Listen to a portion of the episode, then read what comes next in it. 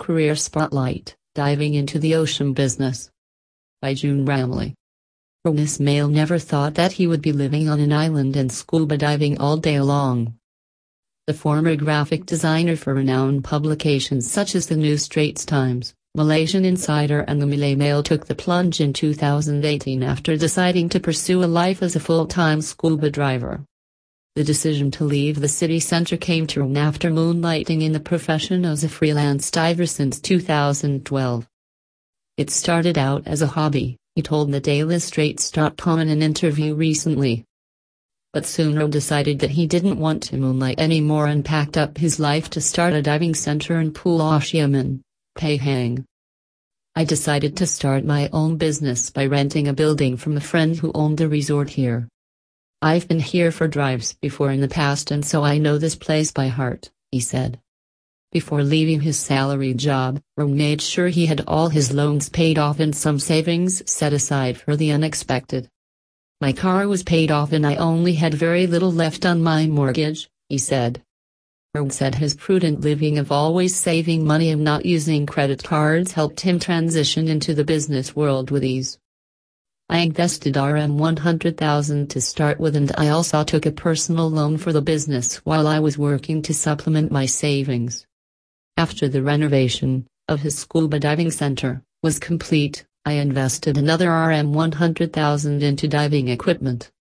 Then in 2019, another RM 140,000 went for a boat. I didn't have a business plan, only a tenacity to make this work, he confessed. Rom said once the setup of his center was completed he was officially open for business in February 2018. My diving place is called Sortmet Stella Drive Center. The name meant how a lad named Sortmet Stella at a drive center and then they went diving together. Diving must always be done in pairs. You cannot do it alone. It is very dangerous, he said. His business was thriving with the company engaging customers from all over the country and the region.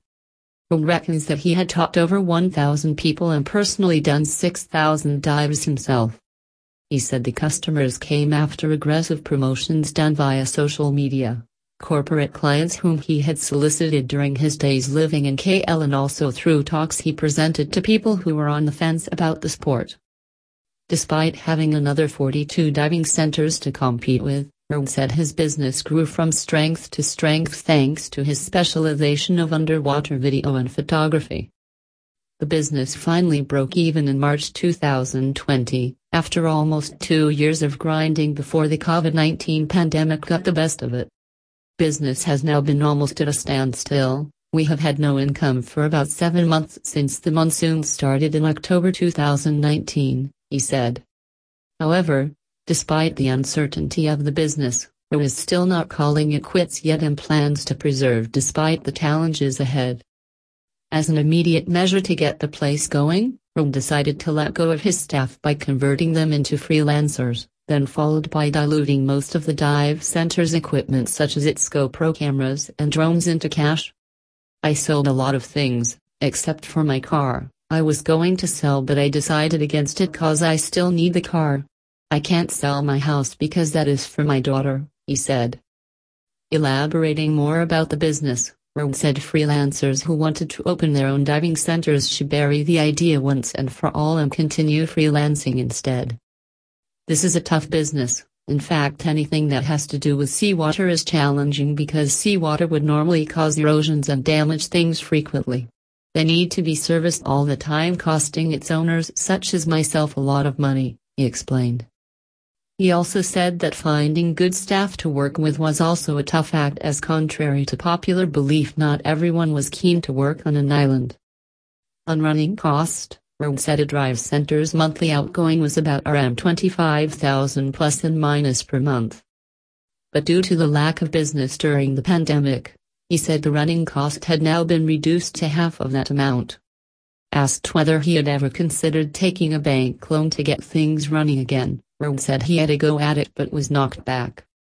I did ask for a loan but the bank said no because they deem us as a high-risk business, he said. Asked what his future plan was, Rome said he has started designing some bespoke t-shirts featuring ocean creatures and is selling them online. You know, when you have worked in the media, you make friends with a range of people, so I contacted someone who produces t shirts in KL. So far, I have sold quite a lot of pieces and it has helped me with some of the bills, but it's still not enough, he said.